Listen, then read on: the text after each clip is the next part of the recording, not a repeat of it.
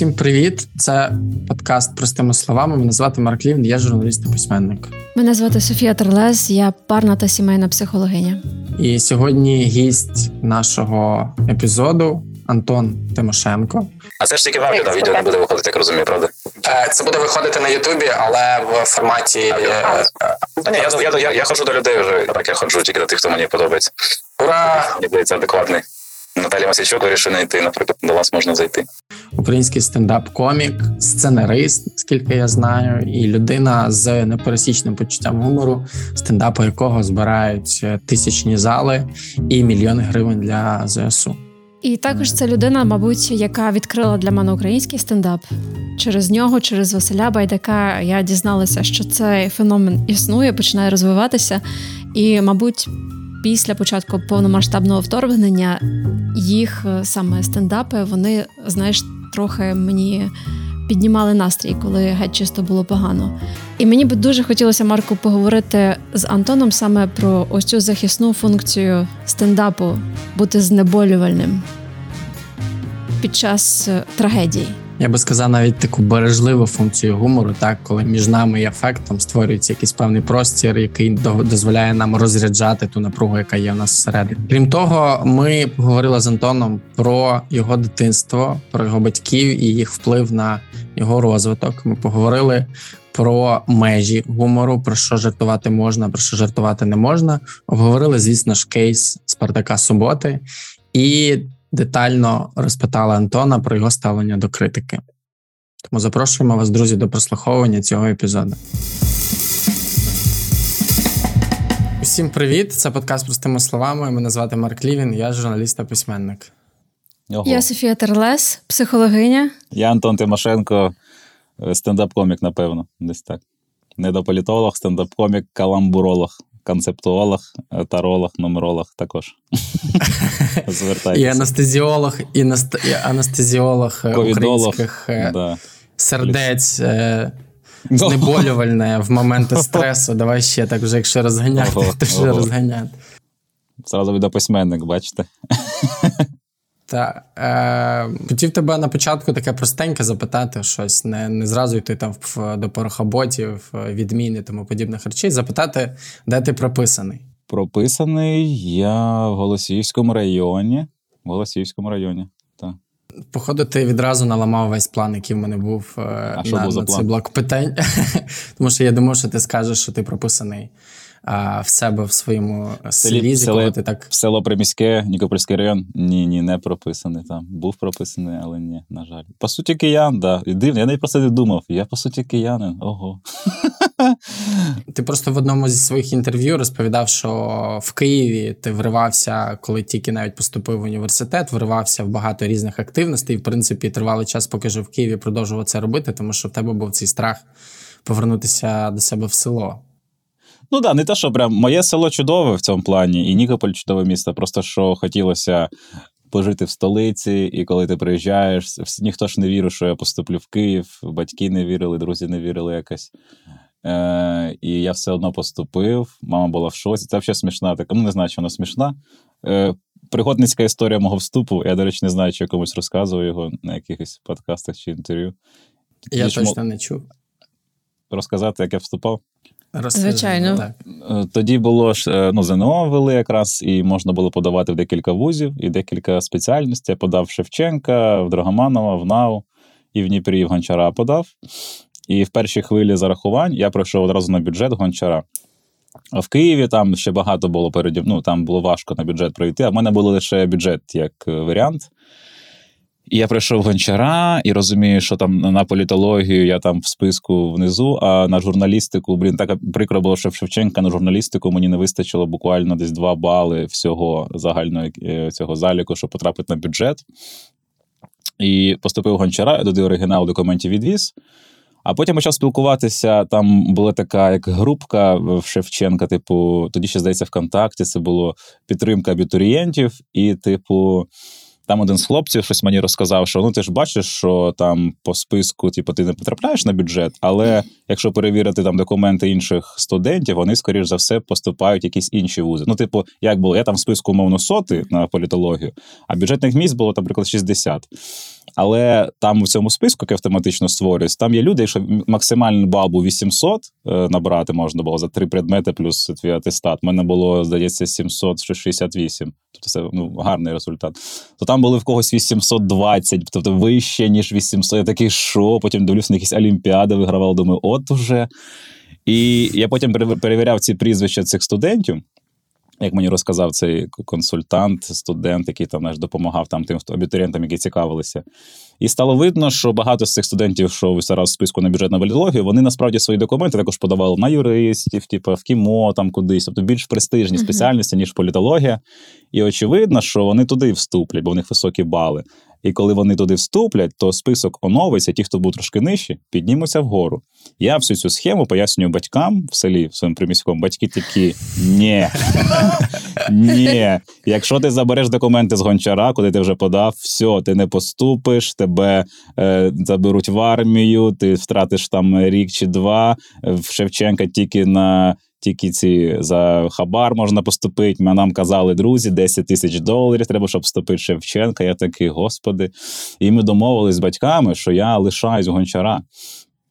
Але потім, уже в останні два дні вступної кампанії, я прокинувся після цієї розмови з батьками і розумію, що я не хочу вчитися в Дніпрі. Ну мені Дніпро не дуже тоді подобало. Я там був декілька разів, а в Києві я був там разів, може, п'ять за життя до хрещеного приїжджав у гості. Мені прям дуже подобався Київ. Я телефоную батьку і кажу: па, чуєш, я коротше не хочу в Дніпрі навчатися. Можна я поїду спробую подати документи в ШЕВО по цій схемі, які я розказав. Просто я оригінал з Дніпра забираю, кладу їх в Шевченка. Потім, коли хвиля третя закінчується, списки оновлюються, я підскакую вгору. І батько такий. Помовчав щось трубку, каже: Ладно, їдь. І мамі мені нічого не сказали. І я взяв рюкзак, пам'ятаю тоді, взяв трошки грошей у батька, поїхав в Дніпро, забрав з гончара документи, Хоча там трошки почали скандалити, як це ви забираєте? Ви вже ось тут у нас ось в наказі. Я кажу, я знаю закон, я можу забрати до, до закінчення вступної кампанії. Вона така, ну то ж ці студенти розумні. Я забрав цей, е, цей пакет документів, приїхав в Київ, е, подав документи, поїхав на ВДНГ. І вже коли я їхав е, назад в Нікополь через Кривий Ріг, тоді не було прямого сполучення. Їхали через Кривий Ріг, я вже в Кривому Розі. Мама плаче, папа казав, плаче, думає, що з сином. І я вже в Кривому Розі е, на вокзалі е, вже зранку перевіряю типу пошту і розумію, що я вступив в Шевченка і надсилаю це батькам, і батьки такі. А, ну ладно. Круто. Значить, можна без без хабаря вступити. Слухай, ну, ти ж фактично розбив певні їх схеми життя. От вони жили по цих установках, вони, вони не вірили, мені... вони думали, що тільки та. А ти Передачки. взяв все поламав. Насправді думаю, що після цього моменту це якраз таки був переломний момент, один з переломних, коли батьки такі: ну добре, походу, Антон сам розбереться, що йому робити. І так само було з гумором. Я ж коли займався цим стендапом, у КВНці всі грав КВК, то батьки не дуже розуміли, так, а ну, ти на роботу ходиш, я ходив на роботу, але при цьому багато грав якісь такі штуки, витрачав на цей час, розказував. Мама не вважала це дуже серйозним, хоча це справді не серйозно. А потім, коли розсмішу коміка, я виграв, вони такі: а, ну нехай, ну нехай, напевно, він теж щось там той думає собі. Хоча мама іноді досі питає, така, ну, може, якось там вона дуже радіє, що я на Радіопромінь працюю, хоч ми там працюємо там сезонами, але це якась знаєш, умовно постійна робота, державне підприємство. Вона така добре, от Радіопромінь тримайся, от там тримайся, це добре. Бо стендап він знаєш, прийшов, пішов, а радіопромінь, воно вічне. Так, і це ти тримаєш для мами. Ну так, так. Ну мені подобається там прикольно. Хотів тебе запитати, чи відчуваєш ти. Е, я часто чув від е, публічних людей фразу про те, що чим більшою стає їх е, публічність, тим більшою стає їх криза приватності. Тобто, все складніше якось сховатися від е, всіх речей, які трапляються навколо, тому що всі хочуть знати твою думку, плюс там, напевно, тебе вже впізнають на вулиці, плюс твоя кар'єра, ймовірно, залежить від твого імені, від твоєї роботи, і відповідно, ось це от відчуття безпеки стає дуже крихким. Знаєш, і от хотів тебе запитати, чи відчуваєш ти ці моменти? Зараз. Ну, завдяки роботі Збройних сил України я відчуваю безпеку. Дякую їм за це. Не думаю, що в мене. Ну, я, типу, да, в мене зростає аудиторія, що дуже добре, чому я дуже радий, бо дуже довго ми робимо цей стендап, і вже хочеться давно хотілося якусь сатисфакцію отримати. Але я б не сказав, що знаєш, там прям. Прям мене стало, бо там я знаю, там Таня Клочко, от, може, знаєте, така дівчинка, е, я з нею теж паралельно грав в КВК, вона була на цьому каналі Чоткі Паца. Е, гарна дівчина, вона знімалася в якихось кліпах пародійних. І вона в якийсь момент стала супер популярна. Знаєш, от всі і діти почали сталкерити, прям, прям, ну знаєш, за нею там бігати. І вона через це вирішила, що ну. Досить з мене, коротше, публічності, бо мене не прям от сталкерять, і моя публічність доволі комфортна, бо мене впізнають. Ну там от на вагон, умовно, в, Укр... в Укрзалізниці там я їду кудись у Львів. Ну, одна людина впізнала. І в принципі, ну це нормально. Знати, що тебе одна людина впізнала. Тобі комфортно, але ти відчуваєш, що ти, в принципі, десь може відомий. І це мені насправді подобається. Я б хотів, щоб десь воно так і залишалося, бо я казав Стюарт Лі, писав у своїй книзі: не треба ти багато мати аудиторію. І намагатися їм сподобатися. Треба мати умовний костяк там з 10-20 тисяч фанів, які ще приводять своїх друзів, і тобі цього вистачить на життя, в принципі, щоб жити, виступати, заробляти, робити якусь свою творчість. Да, зараз е, в мене жарт є оцей, що ну, я зараз пишу ще матеріал там формулюю, може він трошки зміниться. Про гумористичний фронт я пишу ну, іронічно, бо я не люблю цю фразу гумористичний фронт.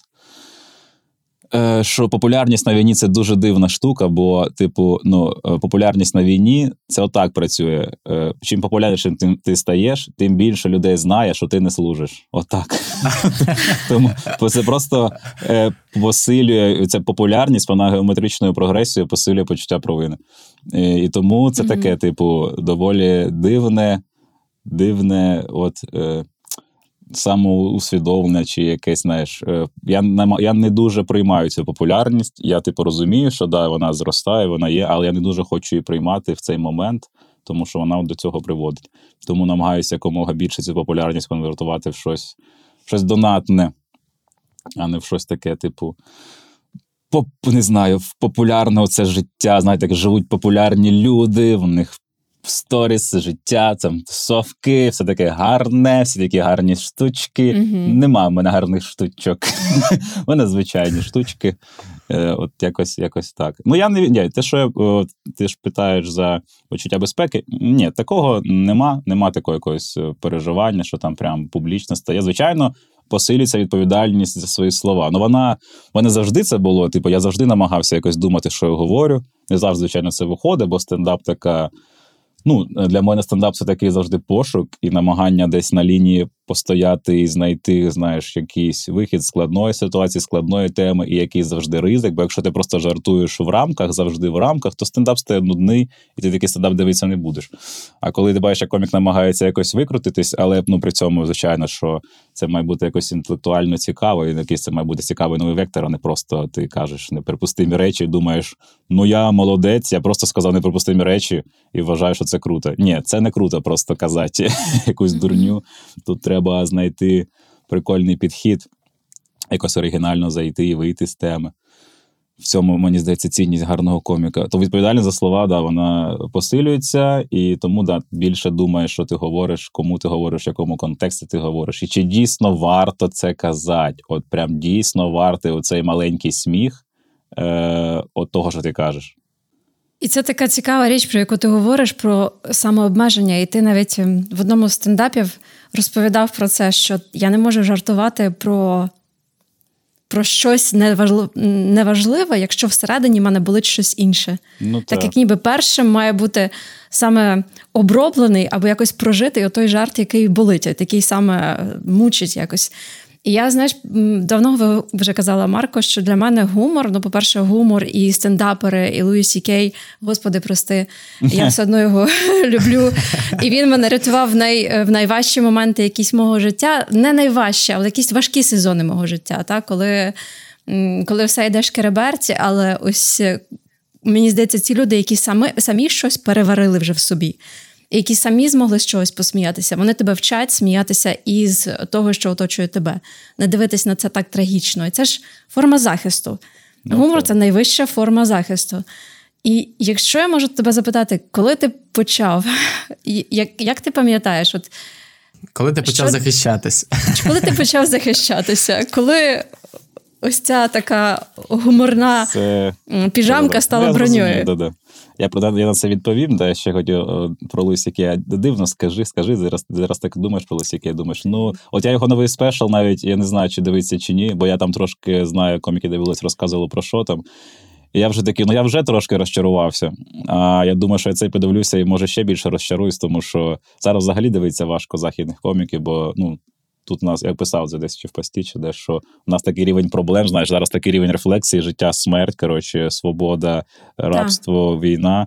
А тут ти вмикаєш якийсь спешл, і там вони, ну от е, трансгендери, ох, і дивина, ці трансгендери. І ти такий, ну я розумію, що у вас це проблема, типу, і це, це дійсно одна з важливих тем.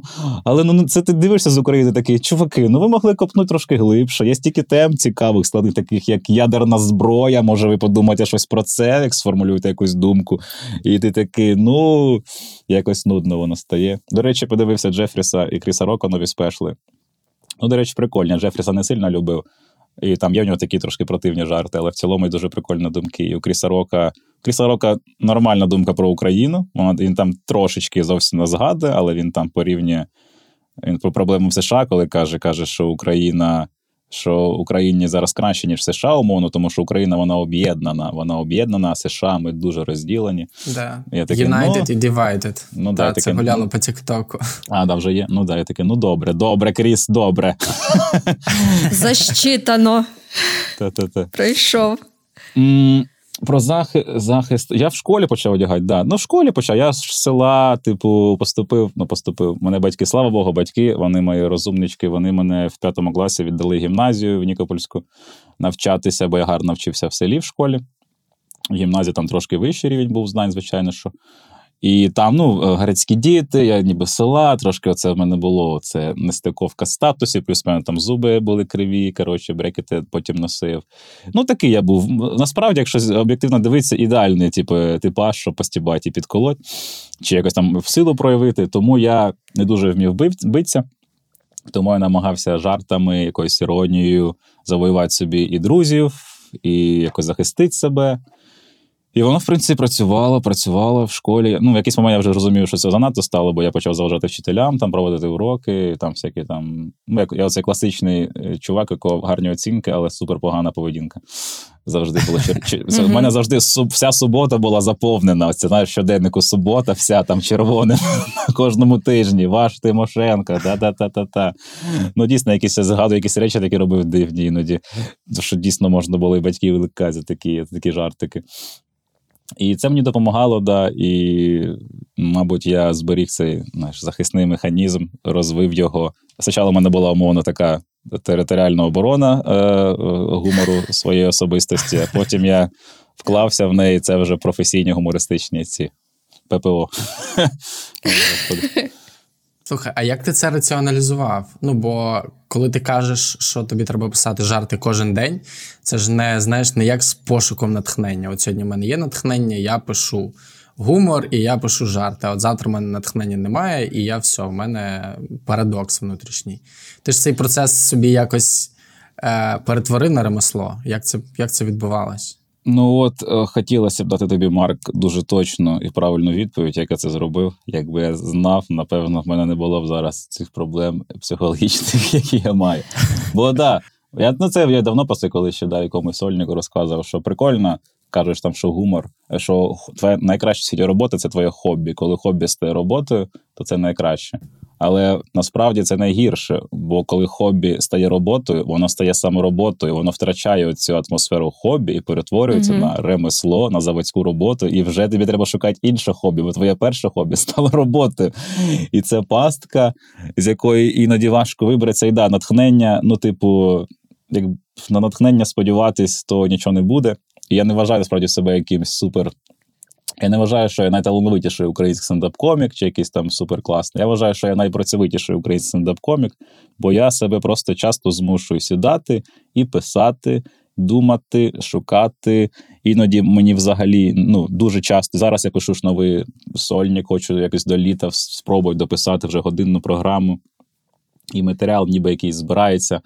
Але є ціль, є місяці, є місяці, коли ти просто не можеш, ти не знаєш, куди повернути. Ну, типу, жартів та багато можна написати на купу тем, і прості є теми, і в які легко заходити, і легко виходити, не буде якоїсь напруги. Але, ну, типу, це, по-перше, нудно писати жарт там лише умовно про стосунки, якісь там чи про якісь там побутові штуки. По-друге, контекст війни, ну, типу, мені теж не дозволяє.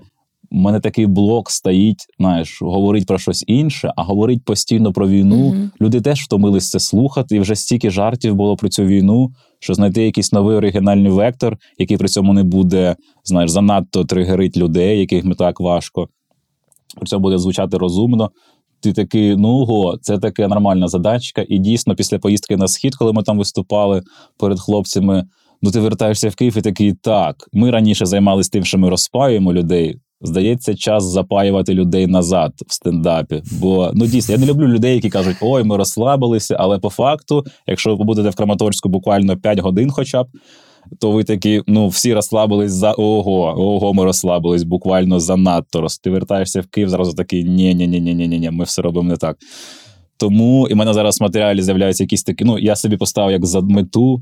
Не те, що я знаєш, штучно це роблю, але так знаєш, організм каже: ну ти маєш якось людей запаять, але при цьому не перепаять, щоб вони якби і, і пам'ятали їх про війну. поплавило. Ну, типу, задача у нас стендап, умовно така: люди мають прийти, посміятися, відпочити, при цьому думати про війну, можливо, змотивувати їх щось ще зробити.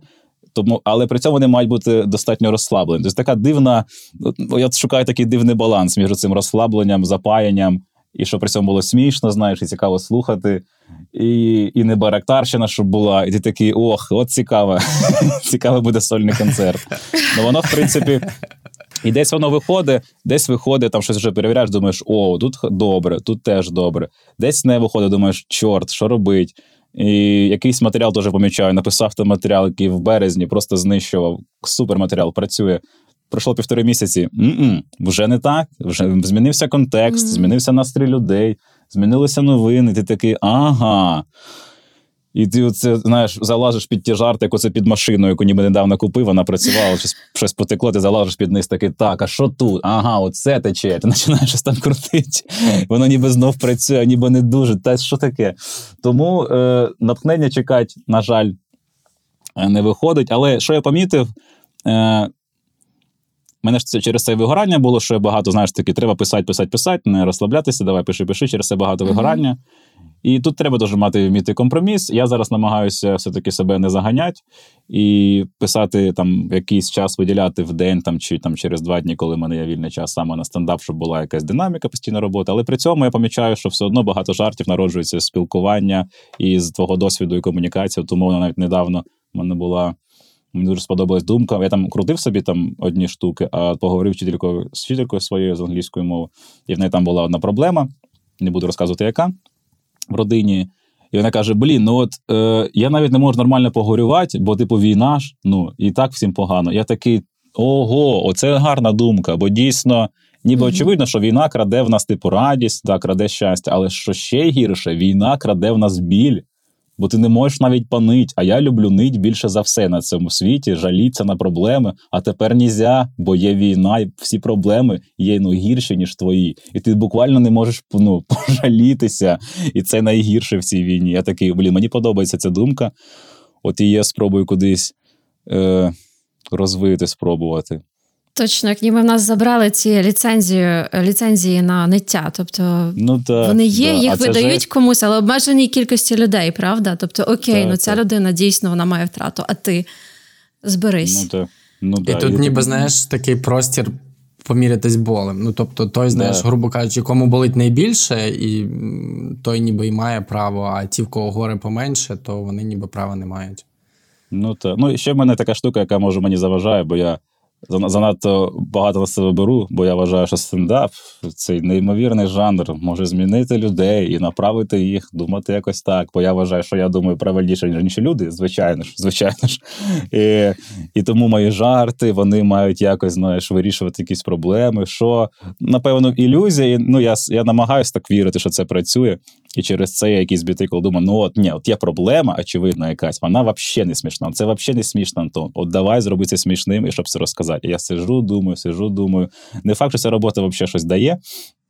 Але мені приємна, мені приємна ця ілюзія, що я на щось впливаю. Якщо це навіть 0,00, типу 2% там якогось впливу, то це все одно е, знаєш, заряджає мене, бо стендап це теж влада, коли тебе слухає тисяча людей. Ну, не хочеться їм просто годину. Е, е.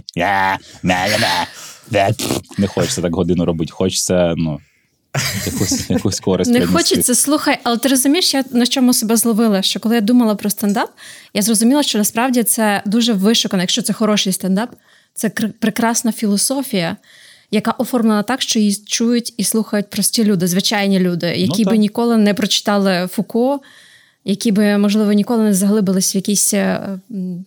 В якісь речі, тому що навіть Алан де Боттон, якщо ти знаєш, це такий філософ, але він стендапить. Ні, він реально стендапить У про нього мільйони його... переглядів на Ютубі. Так, Вау, він дуже глянути. популярний. І коли Алан навіть Боттон, да. та, коли я слухаю там твій стендап, коли я слухаю стендапи е, Кочугури, коли там Василя Байдака, там є філософські думки, і вони з різних сторін об, обдивлені, та? тобто їх як ніби вон, я не знаю, от е, зі всіх сторін крутять. Та? Ти не маєш якоїсь однозначної відповіді, що це добре чи погано, люди вирішують самі, але це робиться в такій формі, що ти не можеш про це потім не думати. І це Та, да, ну в цьому круто. вся магія, вся магія стендапу в цьому. Слухай, я хотів тебе запитати: от ми говоримо так, Софія сказала, що ем, почуття гумору це така захисна піжамка, яка стає бронею. Але разом з тим це і спосіб адаптації, е, тому що через гумор та, ми зближуємося, скидуємо афект і багато-багато інших речей стається, коли ми жартуємо. Хотів тебе запитати, як у тебе це відбувається в твоєму особистому житті.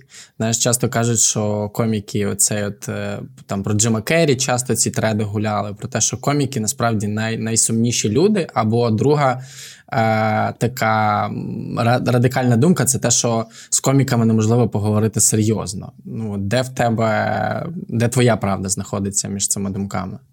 Та ну да, це якось, це знаєш такі от самі маргінальні думки. Я думаю, що моя правда десь посередині. І ну, я не найвеселіша, не найвеселіша людина в компанії. Хоча дуже часто це залежить від настрою, від компанії. І часто, знаєш, іноді просто ти, коли багато там працюєш, жартуєш, бо жарти це робота, ти втомлюєшся і хочеш в компанії Такі- просто помовчать. Да, ти просто сидиш і такий. І я не, і не люблю, коли Мгм. ой, у нас же сьогодні Антон на дні народження. Щас він. Як щас він так скаже, Антоха, ну давай, ну скажи. Я встаю і такий. «Е, Бажаю вам здоров'я, щастя, щоб всі були здорові е, родичі, е, любові, світла, перемоги. Днем народження. Всі такі. Ну, нормально. Бувало і получше. Бувало і смішніше, звісно.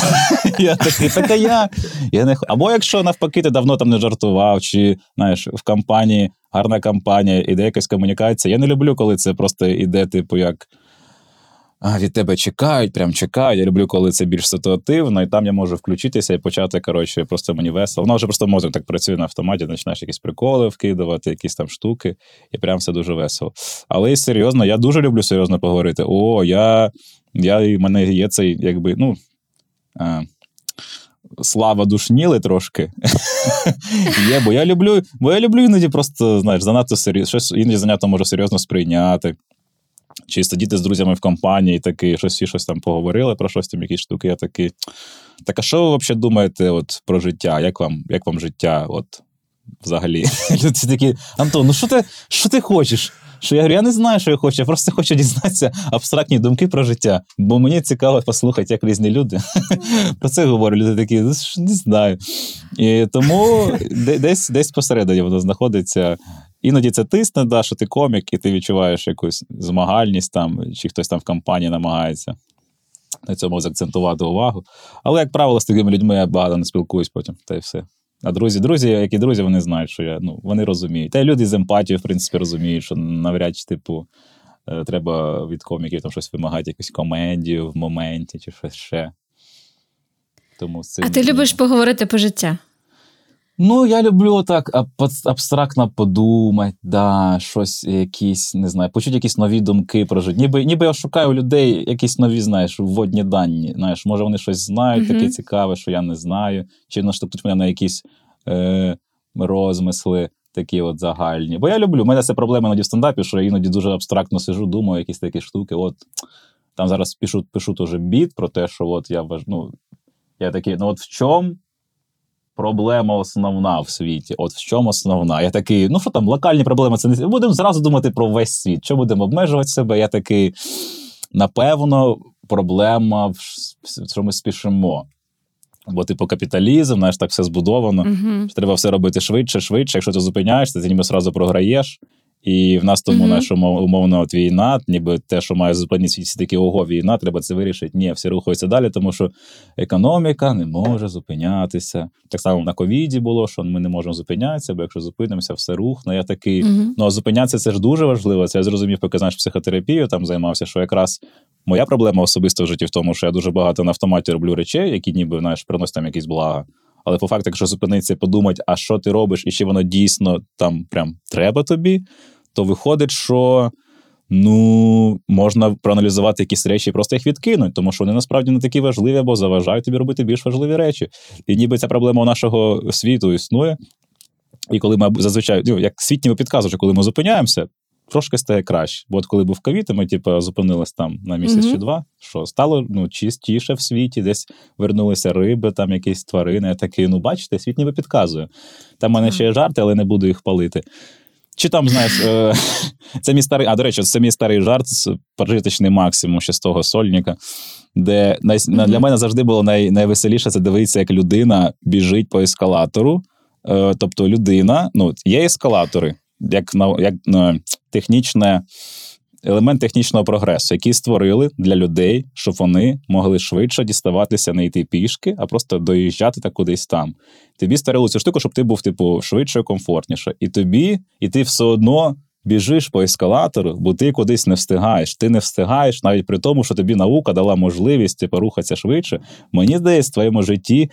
Щось не так, якщо ти маєш бігти ну, по ескалатору. От, знаєш, така типу думка.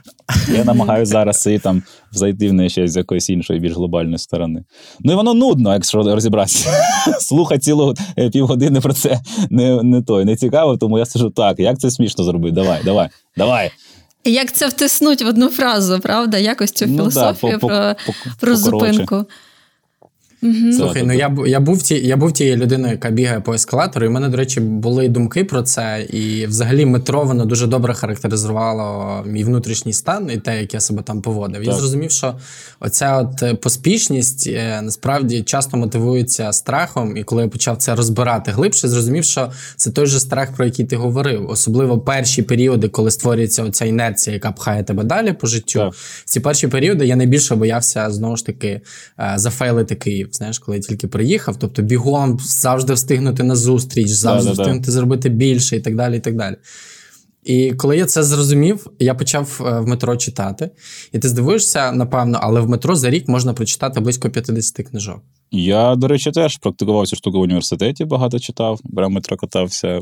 Зараз менше. Зараз я менше став читати. Тільки от не я, реально спочатку вторгнення не читав нічого, якось мені важко було. Тільки от я місяць, як тільки почав прочитав книжку там про есенціалізм. Мені сподобалось. До речі, есенціалізм раджу, хто хоче, хто хоче перестати робити все, все, все, все на світі і нічого не встигать, а встигати щось важливе.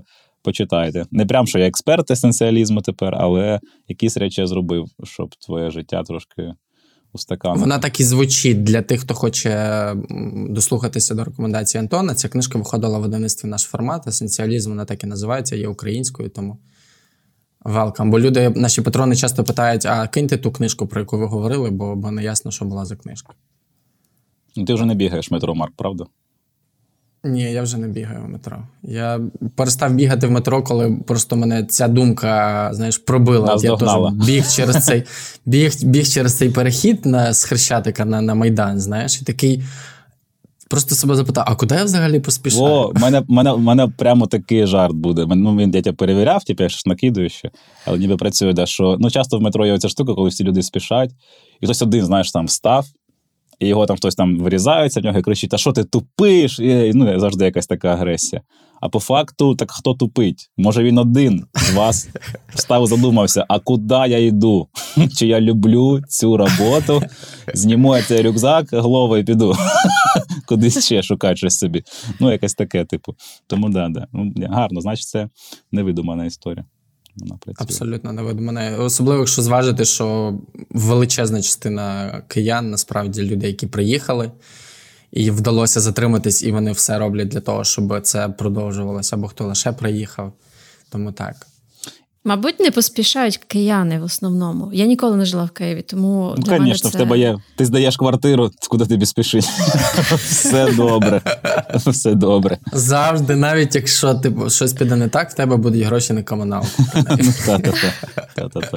Хоча зараз з київськими ну, загалом з українськими цінами не факт, абсолютно, що тобі буде вистачати. Ми так поговорили. е, Гарне слово інерція. Інерція гарне слово. І воно схоже на слово інертність, так? От ми пробудили в Антоні отого, оту, ту, ту частину, про яку він нам сьогодні говорив, про абстрактні думки і так далі. а ми дуже часто говоримо в наших випусках про інерцію і про те, наскільки інерція керує нами у стосунках, у нашій роботі, у, Ну, так, у так. всьому житті просто. І що іноді, і коли ми хочемо якісніше жити наше життя, або з людьми навіть, та, бо ми говоримо часто про стосунки, щоб подолати інерцію, це взагалі найважче. Ну так. Коли є звичка, яку ти виконуєш протягом 10 років, і це вплетено в тому числі і в твої, твої біохімічні реакції, спробуй це поламати. Ну, якщо ти звик 10 років поспіль вставати вранці і пити каву, то потім спробуй кинути це. Ну так, ну так. так. Але треба просто почати. Це треба просто почати. Ну так, да, це, це як з переходом на українську, що багато людей такі, ой, ну як це перейти? Я кажу, чуваки, та чуваки, я знаю, я знаю, як це, як це було. Я знаю. Я То- там да. був. Перші два там, місяці, ну може три, ну так. Ну потім, ну все окей. Та все окей. Швидше почав, швидше закінчив. Знаєш, я консультую людей, які переходять на українську мову. Е, можливо, вони переходять на неї через те, що я консультую українською. І я помітила, що коли вони в таких дуже розбурханих емоціях, вони переходять на російську, Так. але коли вони виходять на метарівень, тобто на рівень, коли вони здатні подивитися на себе, сповільнитися, піти проти інерції, вони переходять на українську. Що в терапії ця мова, ось це переключення має теж значення. Ти ніби стаєш іншою версією себе. Коли саме ти говориш, та і в якому стані? Так, так, в якому стані ти говориш? Я зрозумів, А. що в мене перехід стався вже повністю, коли я ж я вісні розмовляю, в мене є така штука. Я їхав в поїзді. так, Жартами? Ні-ні-ні. Ну, от бачиш, бачите, такі от люди. Та, Ти ж комік, та. Очікують постійно. Да, да, да, да. Е, дуже сольники розказують. Е, дуже важко дівчатам спати. Е, це мене друг, друг розказував, ми їхали в поїзді, і він каже: ти вісні розмовляє. Я кажу, тоді я знаю, ще там щось українською, а він російськомовний. І я такий. Я вже там перейшов. Клас. Отам, де воно над, над'яч, як називається, це ще суперега, вже не пам'ятаю, це внутрішнє. Ід. Це якщо взяти, потрясти і фрейдиста, з нього випаде Фрейдиста, слово ід. Я не, я не фрейдист взагалі. Е, хотів дуже багато тем, які хочеться з тобою обговорити, і, і на жаль, у нас це час обмежений. Хотів тебе трохи перевести в останній контекст і в останні події, в тому числі зі Спартаком суботою. Ми про це записали. е, Два епізоди, і е, справа в тому, що ось ці речі вони стаються систематично зараз, там з періодичністю е, раз в тиждень е, когось відміняють, е, відбуваються постійно якісь скандали. Ця от наелектризованість, вона просто тотальна. Як е, ти це відчуваєш? Це перша частина питання. Друга частина питання. Е, Софія звернула увагу, що ти лайкнув пост Жені, партнера Спартака Своти. Так. Та, що ти лайкнув е, пост партнера, і, і хотілося до, до тебе тебе запитати в другій частині питання, яке в тебе ставлення саме до цього кейсу. Так, перша частина питання це хороше питання про неелектризованість. І я в мене, знаєш, в моїх типу нотатках планових є оця штука. Треба ще в стендапі поговорити про ну, срачі, і на електризовані Мгм. суспільства, і соціальну напругу спробують зняти. Бо колись там мовно мене так з мовним питанням це в голові сиділо, я не міг нічого сформулювати, але потім сформулював там жарт про суржик, який став дуже там вірусним якийсь момент. Супервірусним. Да. Крутий. А бажаю. Дуже простий, ніби. Але ну знаєш, мене ця думка про мовне питання щось була. Знаєш, я там почав думати, і якось я такий. І навіть в мене була думка, що може якось суржик сюди привезти. І я сформулював, перевірив, не смішно. Буквально пройшло місяці два, я пам'ятаю, і я такий, як просто з кимось розмовляв, щось накинув якийсь аргумент, такий: а, от так треба сказати. Я Далай-Ламу цього вставив і такий. Нарешті. Але це реально, ну, типа, це воно сиділо в тому мозку декілька місяців, нічого не міг з ним зробити. Е, і зараз я теж я спробую щось пошукати, але просто стільки тем електризації, що не знаю за що хвататися. І теж мовне питання, теж ніби я в останньому сольнику жартую, знов про нього поговорив, і вже якийсь інший ракурс взяв. Угу. І більш таки однозначний. Хоча знов таки я намагався м'яко, що я не люблю, коли прям супер людей тиснуть. І а але дивишся, і воно все одно проблема, типу, існує, а десь вона типу, посилюється. і Ти такий, ох, що знов про це? Я не знов про це говорити, знов. І я от зараз да, буду думати, бо мені електризацію суспільства я відчуваю дуже сильно, бо я якраз ну, займаюся стендапом, а це і намагаюся робити стендап не якийсь прям банальний, а це ризики, завжди ризики. І люди мені часто виписують різні штуки і неприємні. Насправді іноді навіть ну, вже таке дивне, навіть. Я розумію, там якісь є біти політичні, які можна накинути, бо у всіх різні там можуть бути позиції. Але там от аудіоповідомлення, в мене був якийсь там жарти про аудіоповідомлення, що я їх там не люблю, коли їх погано записують. Туди все і туди хейт прилітає. Як ти що ти таке кажеш про аудіоповідомлення, що ти дурак, не хочеш, ти дебіл, купи собі преміум, не, це не, не розказуй, а я хочу записувати. І прям там, знаєш, не прям знаєш, якісь такі підколи, прям агресивний. Я такий. Навіть в аудіоповідомленнях, ну я тоді не знаю, про що жартувати. Е, дуже, дуже складно. Ну, знаю точніше, але це обмежує сильно поле діяльності. І е, я зараз спробую. Десь я бачив цікавий твіт на тему причин агресії в суспільстві. Я спробую згадати, там щось було про це характерна штука для раніше колонізованих країн, типу, що на них дуже багато тиску створювали, і вони ніби запам'ятовують цей патерн поведінки, і потім можуть його відтворювати і серед своїх же, типу, вже коли вони умовно незалежні. Бо це така, от як. Ну, от така пам'ять е, колоніальна, чи що. Ну, там трошки детальніше, я знаю, я так грубо сформулював, але от я такий, ну, цікава думка, ну, в принципі, на якийсь розмисли, на рефлексію. Чи дійсно ми не перетворюємося на тих, з ким ми боремося в наших, коротше, цих пошуках Угу. ворогів внутрішніх. Хоча очевидно, що ну, під час війни не шукати внутрішніх ворогів неможливо, тим паче, це перше, вони існують 100%. Але да, якось направляти. Це якраз одна з причин, чому я не, не розумію і не дуже розумію, не, не дуже. Е, От є оці порохоботи умовні, да, які там от кидаються на якісь там жарти, на волонтерів, на все інше. Я от не до кінця розумію, чи дійсно вони, ну, типу, там от Порошенка, це прям фанати, бо воно іноді виглядає як русське якесь іпсо, бо ти розумієш, ну, навіть якби я був там лідером, політиком, і в мене була умовно така, от там в політтехнолога мого задача там мені якось там піднімати рейтинг, комусь робити антирейтинг. Ну, воно ж очевидно знижує мені рейтинг, якщо мої там умовно оці люди настільки агресивно себе ведуть. Воно не виглядає як вообще якась Абсолютно. продумана стратегія. Я такий, а це точно порохоботи, чи це якісь просто русські, які під, під них під, ну, забув слово. Тому що ці люди і їх лексика буде асоціюватися з тими, Ну кого да. вони захищають. мене про це був жарт. Ну, я, я просто не хочу знову ці жарти про порохоботів, бо вони знову не летять і мені зас- засруть мені ленту, потім садіться чистить. Ну, типу, це дуже смішно, коли Порошенко, умовно, у нього ж позиціонування як лідера, типу дипломата, освіченої людини, е, розумнішої, умовно, там за Зеленського чи за інших депутатів. І потім його ну, фанати пишуть мені: що ти, Антон Гандон, єбла- єблан, блядь, бать, вибиття тя петуха. Я такий. Ну, що таке? Що таке? Ви серйозно? Ви серйозно? Це ж ну, це- Недресировані боти дипломата. дуже дивно виглядає. А, і я вже так далеко зайшов, що забув першу частину питання. Там було про електризацію суспільства і. Так, що як ти це відчуваєш? А, А, як ти це відчуваєш? Ну ти вже ніби відповів. Да, частково ніби від, відповів. Да. А друга частина питання: як ти ставишся Спартака. до кейсу Спартака Суботи, тому що ми звернули увагу, що ти. Да, да, Женя, лайкав, Женя Нович. Женя Женя. Нович, ми з ним почали спілкуватися ще до типу його цього роботи зі Спартаком. і дуже миле спілкування. Він такий дуже мила людина, відкрита Женя. Угу. І він там допомагав мені якісь інформаційні якісь штуки, е, підтримував збори, підтримує завжди мої, і там репости, коли я просив. Тому в мене з ним такі склалися добрі стосунки. Але я дивився їхній подкаст на самому початку, якісь випуски, і такий, ну, ніби щось цікаве, але всі мої друзі. У мене там є така умовна друзі-психотерапевти, чи така тусовка психотерапевтів, які там я трошки спілкуюся. Та й, в принципі, якісь журналісти, друзі, казали, що Спартак, типа, ну це не то, бо там багато скандалів з ним. Він неоднозначний чувак, він бреше, він не все він розбирається. Я такий, м, ну я дуже часто так формую свою думку, бо дійсно немає часу мені перевіряти всіх людей особисто. Як ми, як у Іллі Полудьоного, мене Мгм. немає півроку часу на всіх людей, які, яких я в чомусь підозрюю.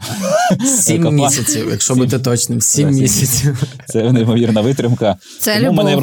Є просто, люди, яким я, яких я респектую поважаю, там журналісти, активісти, професіонали своєї роботи, яких я типу вже перевірив і можу їм довіряти. Я орієнтуюсь на їх думку в якихось моментах і вірю їм.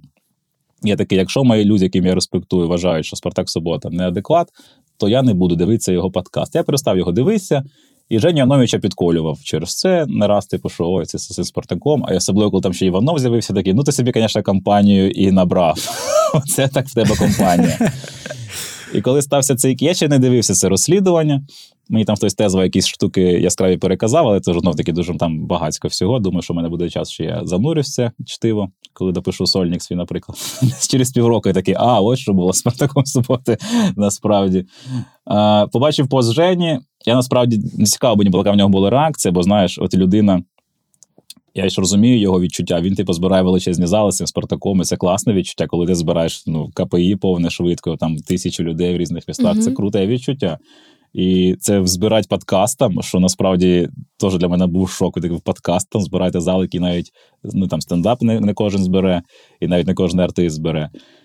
Я думав, що йому буде може від цього важко відмовитися. А тут пост, де він, типу, написав, що відміняються всі концерти, всі квитки повернення. Я такий, «М, ну це прям цікаве рішення, воно прям швидке достатньо. Він не виправдовується. Хоча е, хто ми з кимось говорили, він сказав, що там Женя так даже хитро написав пост, що він не знає, що вибачаться. Вибачається, він має знати за що. Я такий. Ну ви вже не прям давайте, давайте. Він хоче це зробив. Основні штуки там знаєш, з- зупинив подкаст, зупинив дуже успішний проєкт, супер успішний проєкт. Це вже непогано. Я, я йому написав, смішно було. Я вибирав цю фотку чорно-білу для інстаграма і пишу, кидаю п'ять чорно-білих фото, де я такий, знаєш, важний. Пишу: Жень, тебе твоя допомога, тебе твоя допомога, ти ніби розбираєшся, яка фотка краще підійде. Ну, Це смішно було. І я так розумію, що він там, ну він там не буде наші переписки палити, але він там зробив висновки не тільки по Спартаку, а й по деяким іншим людям, які оточували, так сказати, їхню компанію. І мені здається, Женя рухається ну, в цьому плані в правильному руслі. Це якщо по Жені. А по Спартаку чи по цій ситуації. Ну, а в чому, знаєш, типу, в чому саме питання? Ну, це доб, це гарний кейс, бо наскільки я розумію, хоча не читав розслідування, що Спартак він ну не багато там чого набрехав, і вважати його психоти, психіатром, який може там впливати на багато людей, це погана е, практика чи перспектива. Тому добре, що його відмінили. Але наскільки я розумію, ну в нього все одно буде величезна база людей, так само, як у Сракадупа після скандалу з Андрюхою. Нічого, ну багато патронів залишилося. Да, там умовна їхня якесь там охоплення в соцмережах падає, але патрони лишаються. І, на жаль, люди. Ну чи не на жаль, знаєш, це теж така штука. От як, як ставитись до аудиторії Спартака Суботи? От що з ними? Типу, кенселить їх? Чи кожен, якщо йому подобається, то і Слухай, обирає? Я ну, от не знаю, типу, Там, що тут. там просто повипливало стільки додаткових деталей. Був величезний пост у Фейсбуці про його цільову ядрову аудиторію. Не знаю, чи це Так. цільова аудиторія, чи він в неї цілився, але він здобув аудиторію дітей 10-15 років, з якими Ага. він спілкується на стрімах. Він там мур, мурликає їм в мікрофони. Він е, грає там м'язами, він е, там сердечки Ну, їм показує, так далі. І так далі. І це все відбувається на, на твічі. Е, я, я не так давно дізнався, що це. І насправді, от е, Трошки лякає, лякає ця мені- ситуація. Це, це, Слухайте, це не, не давайте- просто лякає, це Давайте будемо відвертими. Ну, з 10 до 15 років, ну хто подобався нам? Я не знаю, хто подобався вам, але коли я згадую тих співаків, акторів, Ну, які насправді- подобались мені, Так, Софія мені правда каже. подобався Шевченко і Ребров. Я вам чесно скажу. Я слухав, я слухав русський реп в сьомому там восьмому класі. Перший Вот. клас, шок. Цар. Ну, якщо зараз це включить, мені буде так сором, я при землю провалюсь, тому що це просто крінжа. Але я це слухав і такий, та, але да, коли ти починаєш формулювати якусь вже знаєш свідомість більш таку складну, то ти почнеш розуміти, а ну це, мабуть, не те. Хоча дійсно не знаю, що на мене вплинуло більше там знайомства в школі, вчителі чи університет, якось воно, мабуть, в совокупності. Тому так, може, це це проблема, про яку каже Марк, вона, звісно, я тому і кажу, що трошки лякає не зовсім, тому що все-таки у дітей, я думаю.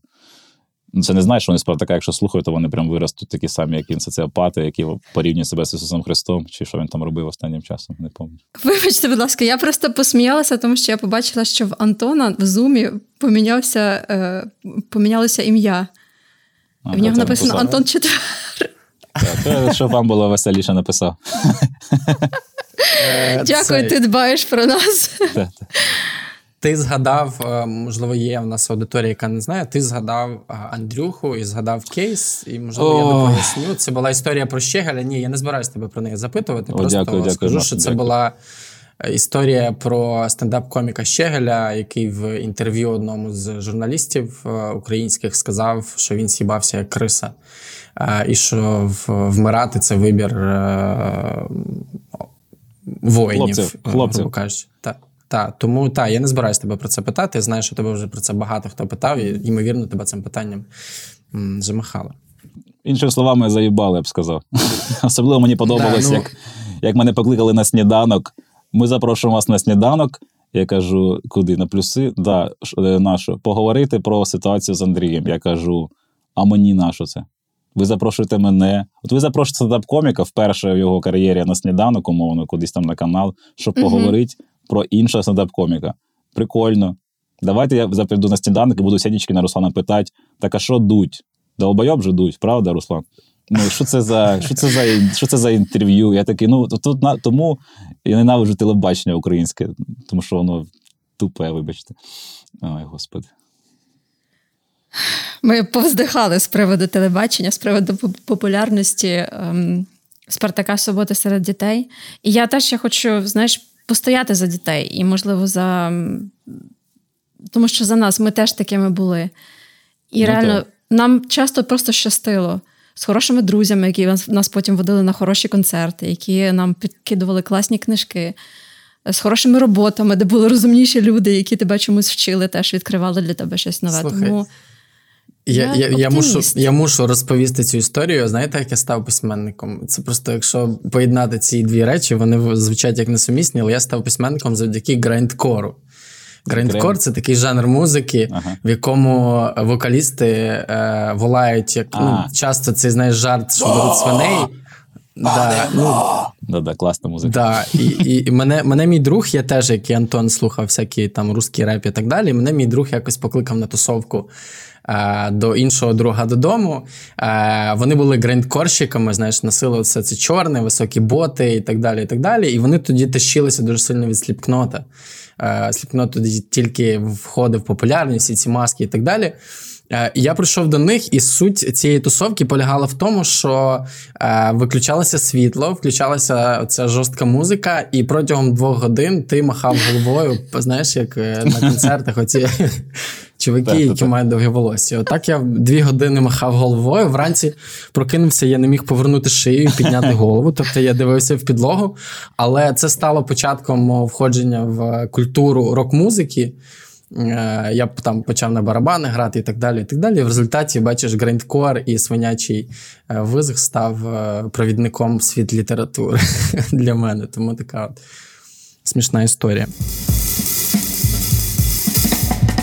Я хочу запитати: знаєш, якщо ти вже дав мені право, тому що на початку розмови Антон ти говорив Що своїх так батьків, так як я Марк, Марк Лівін надав право жінці запитати. Ох, у вас і подкаст тут. у нас ужасний подкаст. Ну, не знаю. Тут таке, таке мочилове рубалово. Коли ти говорив про своїх батьків, і коли ти говорив, як вони реагували, власне, так як я психолог, знаєш, я задаю щось таке ближче, можливо, Ага. до, до того, аби я змогла зрозуміти тебе краще. Як вони реагували взагалі на, на твої амбіції, та? Але вони в тебе були ось ці амбіції. Ти був дитиною, Так. яка добре вчилася. Ти був дитиною, яка не просто добре вчилася, але для твоїх батьків це було окей тебе віддати в гімназію. Тобто вони Вони прислухов... прислуховувалися до тебе. Ким є твої батьки? І ти про свого батька дуже круто розповідаєш в, в своєму останньому концерті. Так, так. І це дуже зворушливо насправді. Це якийсь е, такий. Мій батько е, електромонтер за професією, працював на заводі НЗФ, Нікопольський завод феросплавів, найбільший завод феросплавів, здається, у Європі, як мінімум, східній. А моя мама, вона фармацевт, е, вона працювала в аптеці. Зараз вже вона не працює. Вже не, ну, зараз вони обоє не працюють, але вона і до вторгнення також вже, вже завершувала працю свою, виходила на пенсію потрошку. І вони виростили в тобі ту дитину, яка знала, що хотіла. Тому що Я ти думаю, знав, що ти хочеш Мої батьки, я поїхати був в Київ. Я був вдома завжди доволі спокійний, мало там, знаєш. Я був доволі, ну, не закритою дитиною, але не яка там багато кричала, жартувала в родині, чи ж там комунікувала. Я грав в ігри багато там, ходив на футбол і щось там робив домашні завдання, бо хотів гарно навчатися, щоб е, мати змогу виїхати кудись. Я думаю, основна заслуга моїх батьків в тому, що вони. Е, я ні разу не бачив, щоб вони сварились. Ні разу не бачив, щоб вони прям сварилися, прям, знаєш, якось прям кричали один на одного. І я думаю, саме тому я виріс такою більш-менш збалансованою дитиною і з такою більш-менш знаєш, стабільною психікою, і можу якось справлятися з якимись там штуками в житті неприємними, тому що в мене, наприклад, батьків, які, типу, ота, вони може там, мені здається, що ми це розбирали з психотерапевтом, те, що можливо мої ці завищені стандарти, постійно жага щось робити, робити, робити, яка іноді вже працює в мінус мені і випалює. Це тому, що я може десь мало отримував е, якоїсь е, похвали, чи знаєш, там, коли ти відмінник, коли ти відмінник вже з першого класу, то тебе там хвалять років сім. Ти молодець, молодець. А потім вже звикають, що ти відмінник. Якщо ти отримаєш оцінку менше, такі, а що 9? А чого 9? Ти такий, ну це 9, це типу, ну не 4, не 3, це 9. Може, мені десь цього іноді не вистачало. Е, і коли їх привів в жовтневе на стендап, вони, звісно, такі: ого. Мама, мама сказала буквально таке: ми навіть не думали, що в тебе такое є. Я такий дуже, дуже весело було. Ну, а, а, що ще про батьків розказати? Ну, от ми жили в селі, огороди в нас, значить, працювати на город. Слава Богу, вони ну там десь е, казали, там іди там посапай бур'ян, покопай картоплю, я цього дуже не любив. Десь там дозволяли мені відпочити. І це дуже добре було насправді. Я дуже радий, що я жив в селі, бо це ну, привило любов до праці. Я пам'ятаю, десь в класі якомусь 11 чи вже 10 коли я почав першу роботу, якусь знайшов по копірайтингу. Папа каже, ти будемо картоплю садити. Кажу, па, я не хочу цю картоплю. Він каже: ну так треба. Я кажу, ні, не треба. Я бачу, скільки коштує картопля, 6 гривень кілограм. Я заробив за місяць там 2000 гривень. Я дає, можу дати гроші на картоплю. Я не хочу йти на город. І він такий: ну ладно. Ну, типу, все, все дуже чесно, все дуже чесно. І ніяких. Ну і дійсно, батько мій супер все вміє робити руками. Іноді я відчував оцю, знаєш, типу, свою якусь дефективність, тому що я. Ну, не папа щось робить, брат щось робить, там, знаєш, вони щось роблять, мене там майструють, мопеди перебирають, машини. А я такий: ой, мопед, ой, зламав. Антон, не трогай, не трогай, Антон. Якщо Антон троне, точно щось зламається. Я такий, ну ладно, зато я на комп'ютері розбираюсь, можу це печатати і гарно вчуся. Тому я закцентував увагу тоді. Але завжди мені якось теж хотілося, знаєш, от би теж щось вміти, щось робити руками. Я до цього думаю, що прийду, як старше стану, щось мені захочеться навчитися. Я, до речі, зрозуміла, що я не могла знайти е, твоїх інтерв'ю, якихось таких про, про твоє дитинство або про твою сім'ю. Але насправді у стендап-коміків їм не потрібні ці інтерв'ю, тому що у них є їх стендапи. Ну, да, І можна там набагато почути. більше відвертості. Нащо ні- розказувати про щось на подкасті, якщо можна про це пожартувати і. А ніхто насправді про сім'ю особливо і не питав мене ніколи, прям багато. Ну там питали, там, коли це там ми виїжджали вони з Нікополя через обстріли постійні. То про це хіба що питали. А потім про дитинство, якісь такі аспекти. Ні, про стосунки з батьками. У мене гарні стосунки з батьками, слава Богу, і з братом гарні стосунки, слава Богу. Я трошки переживаю, що вони в Києві їм ну, нема що тут робити, вони все-таки хочуть додому. І я не можу їм це забезпечити. І іноді довелося їх там, не те, що вмовляти лишитися, але підкидувати аргументи. І якось Так. знаєш, пояснюєш, що ну, типу, ну відпочиньте, там, ну, ну, ну це пауза, це не, пов, не повна зміна життя. Йде війна, ти багато речей міняється. Може буде контрнаступ успішний, Енергодар там звільнять. Не знаю. Давайте просто спробуємо зупинитися. Для них же такий ще ті ж вік уже поважний, більш-менш стає. Вони такі, м а що ми робимо? Там Мгм. ще внуки вони сумують, тому так. Хотів тебе запитати про коли ти розповідаєш про своє дитинство, городи і тому подібне. Я бачу перед очима е, епізоди з книжки Теодора з Васюківки Всеволода Нестайка. Чи, чи, чи, чи, чи Ну, читав ти цю В школі я читав, давно, дуже давно читав, правда. А баба, а баба Галамага, повні видавництво, сміявся завжди. Угу. Та читав, але вже сюжет уже не пам'ятаю, якщо чесно, дуже давно читав. Ця книжка вона так культивує ось цю от, е, культивує і романтизує ось цю от, е, таку сільськогосподарську е, частину життя України. Знаєш, ну, це найкраще. найкраще. Да, я насправді не знаю, якби я виріс в місті, яким би я виріс, типу, якою я був людиною. Я помічав теж, на Шевченка було помітно, що ті, хто там, знаєш, поприїжджали звідкись, да, чим далі людина приїжджала, чим здалеку вона приїхала, тим більше вона старається. щось хоче робити. Вона не розслаблена, вона така: о, ми тут, треба щось робити. Ніби і свіже повітря, ніби я відчуваю себе навіть трошки здоровішим іноді, ніж якісь міські там е, діти чи дорослі, бо я ніби жив на повітрі свіжому і мав цю Мгм. спілкування з землею трошки ближче. Думаю, що це точно впливало. Хоча завод НЗФ, Тому але в цілому. Тому, якщо раптом хтось з наших читачів ще слухачів не читав Всеволода Нестайко та Радора з Васюківки, то я е, наполегливо рекомендую навіть в дорослому віці, попри те, що це е, пригоди 5, 6, 7 класників, е, точно вже не пам'ятаю їхній вік. Але це історія, яка складається з трьох частин. Е, Вона велика, вона про дружбу, про пригоди і знову ж таки Про про корову контрибуцію. Про корову контрибуцію, про е, книша і, і бурмила книша, і бага- багатьох багатьох інших. Вона мене просто є. Ну, я її стабільно перечитую, тому що це, знаєш, така машина часу в дитинстві. Я чомусь згадав про неї саме зараз. А ти так Коли ти розповідав. Угу. Я згадав іншу книжку, яку я теж читав, але я от я пам'ятаю, я знов таки дуже погано пам'ятаю сюжет, але пам'ятаю, що вона на мене якось вплинула в цьому плані. Це, здається, Жюль Верн, 15-річний капітан. Згадав Мгм. цю назву. І такий, а там дійсно був капітан такий молодий, там ще було точно якісь випробування. Я думаю, що треба пошукати і подивитися також сюжетку.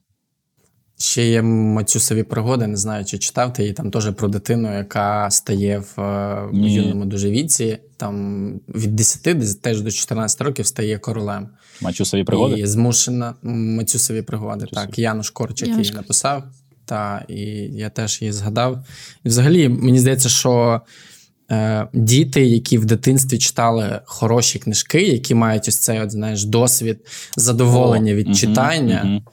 Що це дуже сильно впливає на те, як ти, як ти потім розвиваєшся і ростеш. І я знаю багато випадків, коли люди, навіть не маючи там якоїсь належної такої престижної освіти, завдяки читанню виростали супер-супер талановитими. Це відчувається. Це, відчу... це відчувається одразу. Я хотів дуже іноді забуваю про це. Я теж якось стендап інтегрувати, бо це дійсно.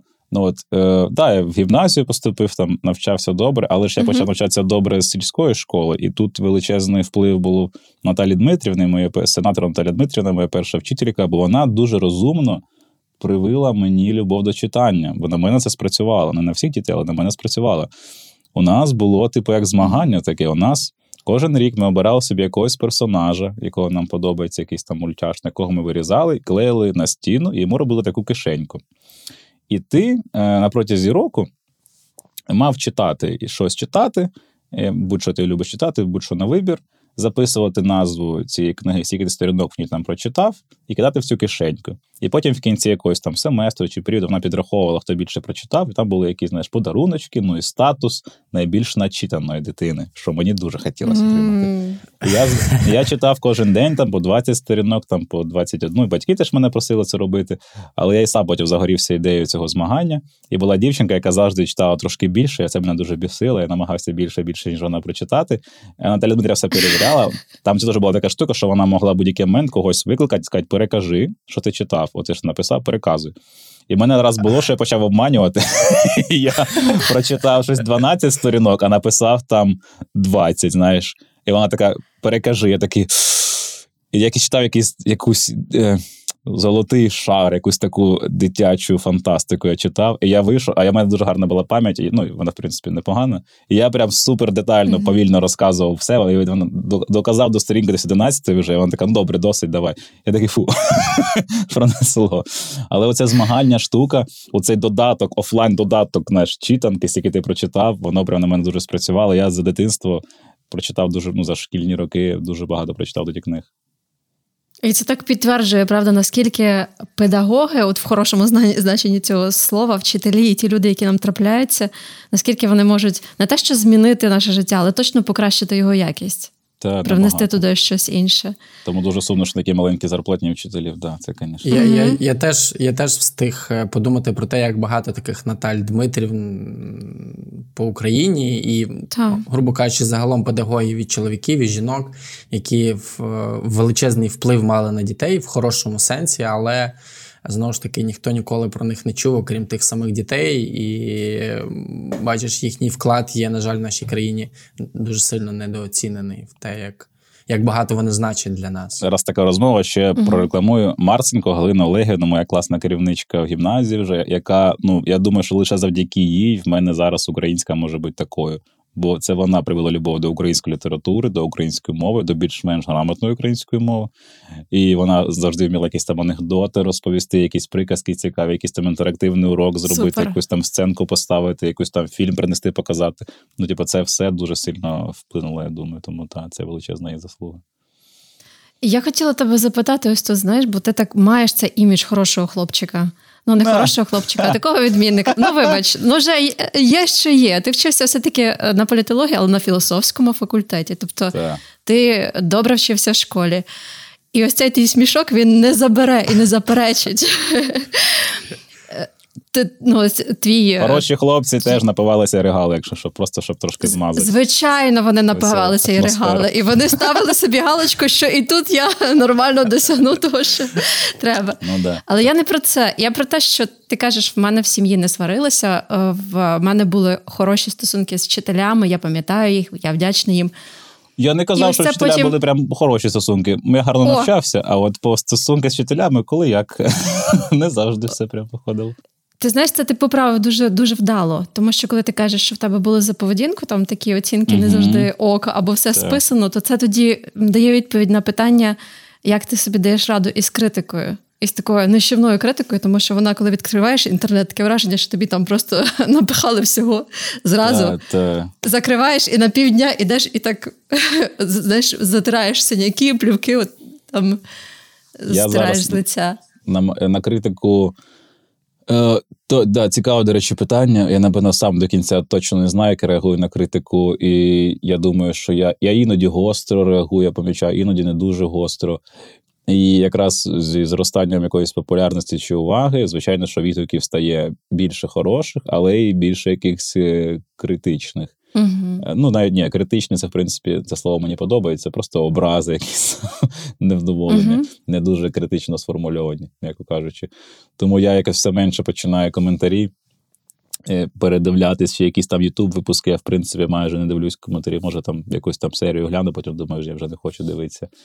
І в соцмережах реагую на коментарі, може, більш знайомих людей, чи якісь там, які мене дійсно розсмішили, чи здалися цікавими. І рецепту не знайшов поки що. Я в стендапі розказував, що я от шукав аргументи, як, типу, перестати звертати увагу на людей в інтернеті. І дійсно, якщо задумаєшся, теж зовсім інші люди в інтернеті і в реальному житті, і те, що ті люди, які ну скільки от там це класичне питання, скільки ти написала коментарів в інтернеті, скільки я написав коментарів в інтернеті, прям а негативних, стільки я написав коментарів. Ну я може негативних написав ну за все життя, ну може 20, не знаю, чи 10. Ну, типу, прям за все життя в інтернеті. Якісь там речі, там, які мене супер там бісили, там, чи ОПЗЖ, там якесь, чи Мгм. не знаю, чи Потап там з його останнім кліпом. Е, і я тому такий, ну та, е, це ніби не дуже релевантна критика, інтернет-критика. Але тут теж така пастка, знаєш, якщо казати, що вся критика в інтернеті нереальна і немає, то тоді Спартак Субота може казати, така, ну бачите, є і критики, є ті, хто розуміє, ті, хто не розуміє. Тому я намагаюся якось збалансувати цю думку. І все-таки я намагаюсь читати, і завжди я тому якісь кенселінги свої достатньо близько до серця приймаю, бо я не просто такий, що ой, кенселять, та до побачення, ви тупі не понімаєте просто мого великого розуму Мгм. стендаперського. Ні, я от сижу і сижу, і думаю, так, ну от дійсно, от то, що я сказав. Я верифікую, сижу, я пишу знайомим, так, от що ти думаєш, там кому я кому я респектую, і хто має умовно моральний авторитет знаєш, в нашому суспільстві, питає: ну от як ти думаєш, от ця думка? Ну от дійсно я тут типу налажав, чи це люди просто образилися, бо вони на емоціях. І я намагаюся якось це верифікувати і зробити якісь висновки в подальших своїх висловлюваннях, щоб такого е, не було. І я не знаю, чи я відповів на питання, яке реагую на критику. От якось Ти якось... відповів дуже дуже круто. Знаєш, ти відповів, що вона має для тебе значення, але ти намагаєшся її просіяти через фільтр тих людей, яким ти довіряєш. Ну так, так. Тобто, що це е, що ти звертаєш на це увагу, але ти перевіряєш, чи це має сенс, чи це не має. Ну і очевидно, бо я дуже мене дуже бісить, коли люди, оце знаєш. Е, Є люди, є просто ряд людей, я помічаю по коментарям, по поведінці, що вони пишуть очевидно провокативні, просто ну просто образи пишуть. І я іноді, Мгм. коли в мене настрій теж такий, що ну, е, я теж пишу йому ну сам іди нахуй, чи ну, щось таке. То людина така. Ой, не розумієш, не розумієш, стендапер міг би щось смішніше відповісти. От не розумієш, ти під це підкол. Це такий був прикол. Люди думають, що це прикол. А, от чи буквально щось я просто вчора теж інстаграм щось перевіряв, і іноді там щось комент якийсь побачу, якийсь не побачу, бо багато коментарів буває. Якась жінка там щось от дурне, і смайлік, от дурне написала. Я думаю. Ну, от дурне, це звертання від таке, не знаю, більш.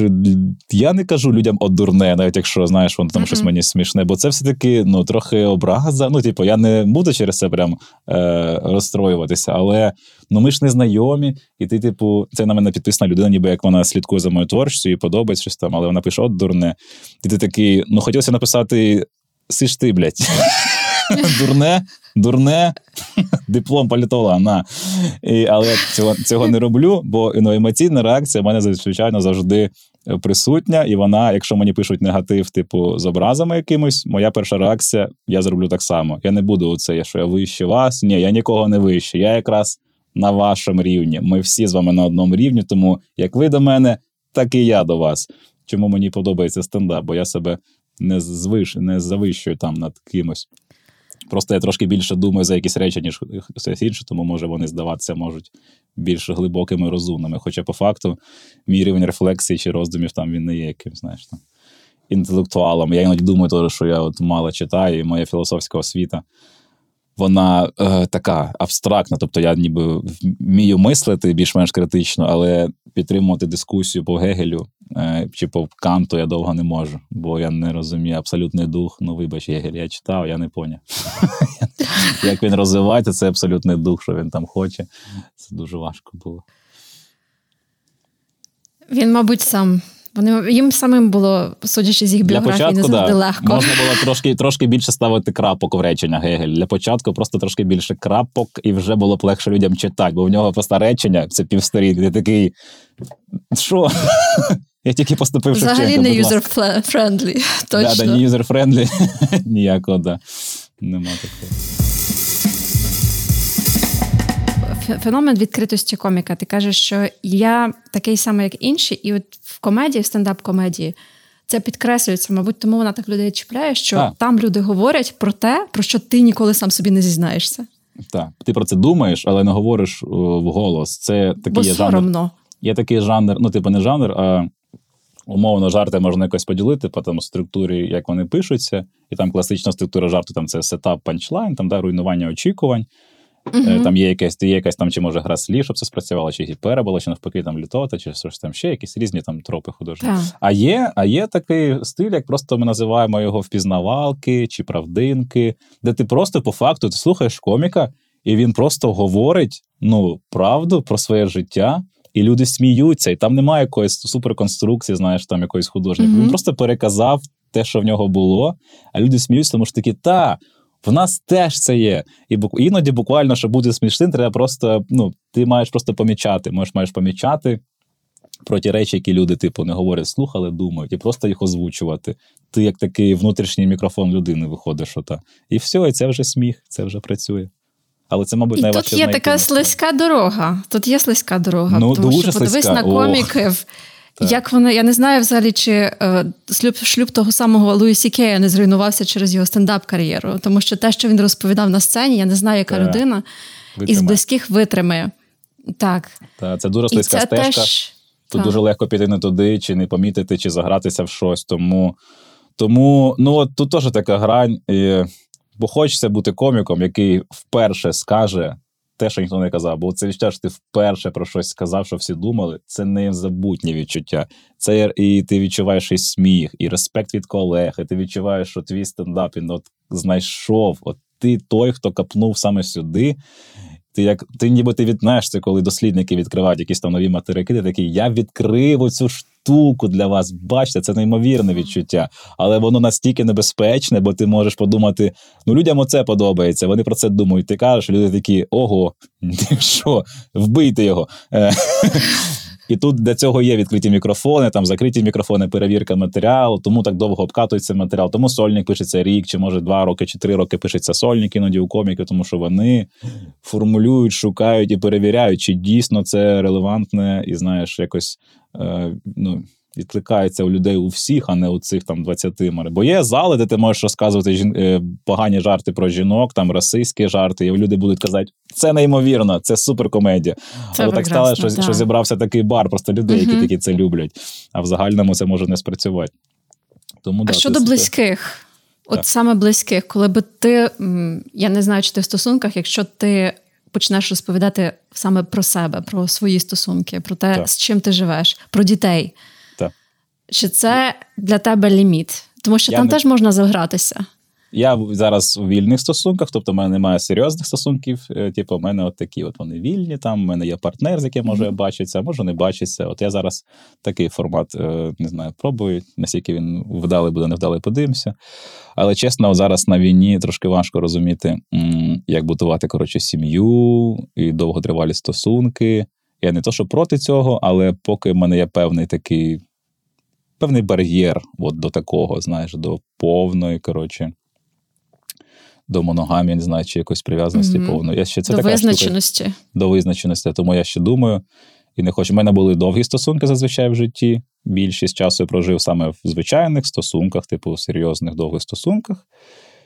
І зараз думаю, треба щось спробувати ще, бо треба зрозуміти взагалі по житті, що тобі подобається, що не подобається. Думаю, це нормально. Головне, не як у Віла Сміта з його дружиною, це трошки занадто. Тільки вста- я нещодавно просто дізнався про її формат їх відкритого шлюбу, і такий. Ну, я, я Тут знаю, я там- консерватор. Да, я знаю поліаморів, і я можу там послухати і таки зрозуміти, але аж так, ну це, звісно, треба мати якусь дуже прокачану психологію, власну. Ой, і кордони якось так. Ну ладно, це коротше для мене точно складно. він, він просто постиг вже вищу сутність через е, безліч церемоній Айаваски. Я просто читав цю книжку Вил. Цілком може І бути. він там багато про це розповідає. Ні, я про це кажу з іронією, бо я теж, е, знаєш, в тому віці, коли, люди, коли людина стає консерватором. Рано чи пізно будь-хто стає консерватором. Е, цей, і вибач, от ти про стосунки відповів, і ти запитала, останнє було про. Про жарти у стосунках. Чи ти Так. зможеш обстьобувати свої стосунки? Ну так, да, ну Нести якраз це це, на сцену. Це якраз доволі гарний критерій, типу, побудови яких стосунків, більш там довготривалих, зрозуміти, наскільки людина ставиться до жартів, чи вона, типу, чи в неї є іронія, чи вона сама має почуття гумору. І без почуття гумору мені не дуже подобаються там, умовно, партнери, тому що ну, ну травма воно має бути, щоб мені було цікаво. Я розумів, що людина зрозуміє мене, і я люблю розказувати свої якісь ідеї для жарти там дівчині чи там комусь знайомих. Тому люблю, щоб хтось верифікував там і знаєш на це якось відгукувався і був відкритим до якихось таких штук. Але я розумію, ну, типу, що я і сам, якби знаєш, умовно, дівчина моя була стендапером, і вона розказувала якісь штуки. Я б не хотів, щоб вона всі штуки розказувала якісь там про мене. Навіть якщо вони супер смішні, я такий, ну давай подумаємо, чи варто воно дійсно того. Тому якраз з цієї точки зору я ну, проявляю емпатію і розумію, що якісь Ага. речі казати можна, якісь не можна. І я завжди уточню, і я завжди краще спитаю у партнера, чи можна, чи не можна. І якщо партнер скаже, ну це ні, то такий, ну тоді не буде. Я не буду оці сюрпризи робити. Коротше, ну щонайменше зараз така ситуація. Коли я буду, може, в шлюбі 20 років, може такі в кінці вже Е, У нас річниця, до речі, з тобі подарунок вмикає Netflix. Чи що там? Е, вми- Який Netflix? Який, що то я? Вмикай YouTube. Який Netflix теж придумав. Вмикай YouTube, там тебе чекає година приколів про наше життя. Ого! Дуже це, можна ще останнє, да, це дуже іронічна штука, бо я дивився, от Елі Вонг, є така комікеса, дуже смішна американська комікеса Елі Вонг. Вона сама з В'єтнаму, здається, родом, але вона в Америці там виступає, все таке. В неї там оці спешли. Ем, а, як вона, господи, заб- а, Baby, Baby Cobra, здається. Hard Knock Wife, точно в неї є спешл. І щось там Baby. Вона ніби як вагітна виступає, вона вагітна, нічого ніби, вона вагітна виступає на сцені. Е, два спешла. І останній спешл був уже третій, де вона багато жартів про свого чоловіка давала, і там прямо вона відверто така. Ну, от ми там з чоловіком вже багато там років. І я хочу, чесно кажучи, дивлюсь там якогось там голівудського актора, я хочу його, і я вже можу його, тому що я теж вже зірка. І тут така ситуація, знаєте, tricky situation. І вона прямо обстьобує проблеми ці в стосунках, в сексі, коротше, там якомусь там ще штуки, навколо зрадницькі якісь такі жарти. І каже, що її чоловік це все розуміє, в них класні стосунки. Я подивився цей спешл, такий, блін, дуже смішний спешл, прикольно, вони такі сміливі, класна пара, вау. І мені десь через місяць хтось каже, так вони розвелися. І я такий. Вау! А якщо б я знав цю інформацію до перегляду спешла, я б такий ой-яй-яй-яй, вже не так смішно, вже якось трошки незручно це дивитися. Я такий, ну та тут дуже слизька така доріжка. Дуже слизьке. Я, я, я Білла Бьорра дивився е, Ага. останній, здається, лайв від Red Rocks. Red Rocks, і так. він там теж дуже багато жартує е, про свої стосунки, та, але в нього є ще ця його манера кричати. Знаєш, він такий, типу, Так, суперагресивний. Він А ти ж любиш, Він- коли, коли кричать, Марк, правильно? Це твій стиль е, в мистецтві. Ну, це музика там, де. Да, да, і тепер і в стендапі. ну, так. Та, ти уважний, та. І насправді так, він такий дуже багато про особисте життя розповідав, але мене там зворушив єдиний момент, коли він розповідав про свою дитину. Це прям мене зачепило, та, коли він зробив ретроспективу в свої стосунки з батьком і переніс потім це в свої стосунки зі своїм сином. І це насправді було зворушливо, але він теж дуже багато особистих речей розповідає. До речі, кому цікаво, подивіться. А Софія така, Софія така білбьор. Я розумію, чому, правда? Тому що він суперсексист, мега сексист. Ну, я теж деякі жарти такі. Мені подобається, як він іноді конструює думку, вона прикольно глибока, але деякі жарти такі. Ох, Біл, ну я зрозумів, тебе вже не поміняти. Ти от в такому віці, коли такий. Та, Слухайте, ви ставите мене в позицію, коли я нібито повинен якось виправдати свій інтерес Та ні, до ну, Біла Бьора. це ж- Але це насправді жарти. Netflix, Netflix, е, він же ж е, викидує тобі те, що там Так. сьогодні в топ-10, Так. і я подивився цей стендап. Тих, хто сьогодні єдине, що мене кричить. зачепило. Єдине, що мене зачепило, це його стосунки з його дитиною. Тобто, це справді було дуже Я думаю, що це насправді ти не маєш ну, як я взагалі, ну типу, це, звісно, може, знаєш, тому що я стендап-комік, я зацікавлена особа, але мені хотілося, щоб люди ну, розуміли, що не що весь стендап не має подобатися. І якщо тобі прям все подобається в стендапі, ну окей, а якщо щось не подобається, ну от так, бо це думки людини, яка тобі щось винесе, ти можеш сказати, ні, оце типу ні, оце да. І комік там далі буде розвиватися, щось міняти. Бо, ну, типу, якщо коміки будуть постійно намагатися сподобатися людям, вони втратять типу свою індивідуальність і трошки зупиниться, знаєш, якийсь розвиток комедії. Очевидно, що коли комік, у нього година матеріалу, і там все, ти такий, о, ну це ну там все погано, прям все жах. То тут якби да. А якщо в коміка там знаєш смішно, смішно, смішно, цікаво, глибоко щось не дуже або щось провокативне, потім знову цікаво, смішно. Тут треба думати і дивитися вже знаєш, на цю на постать на постать коміка, і типу, чи, чи його от загальний внесок якийсь розвиток комедії, чи там суспільства він позитивний чи негативний більш. Якось так.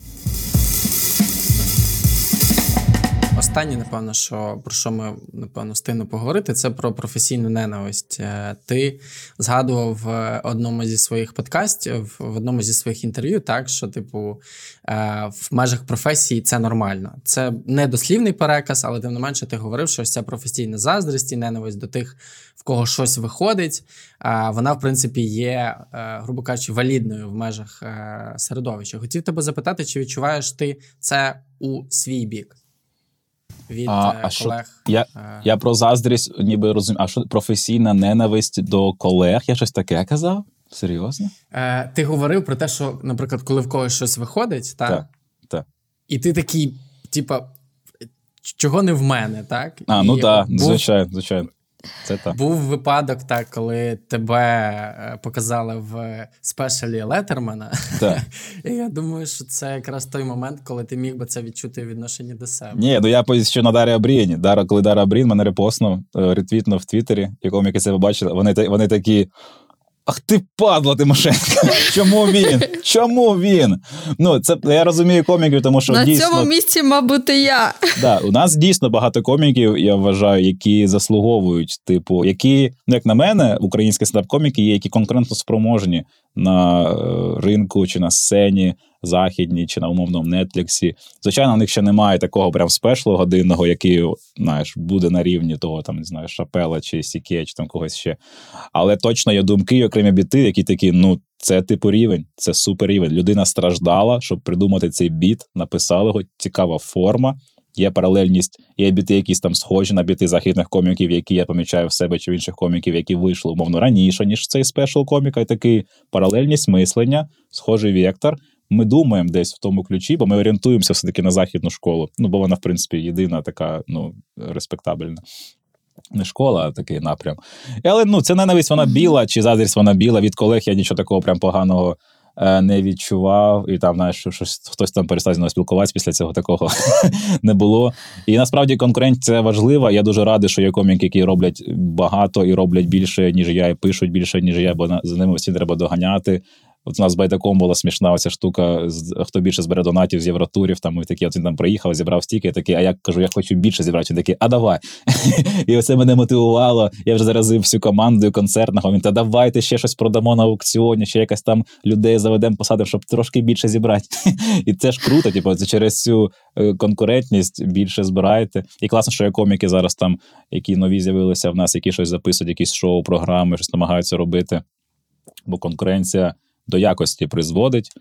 Головне, щоб коміки теж не розслаблялися. І зараз такий буст української комедії, коли найбільше уваги і легше отримати перегляди, лайки, репости і тому подібне.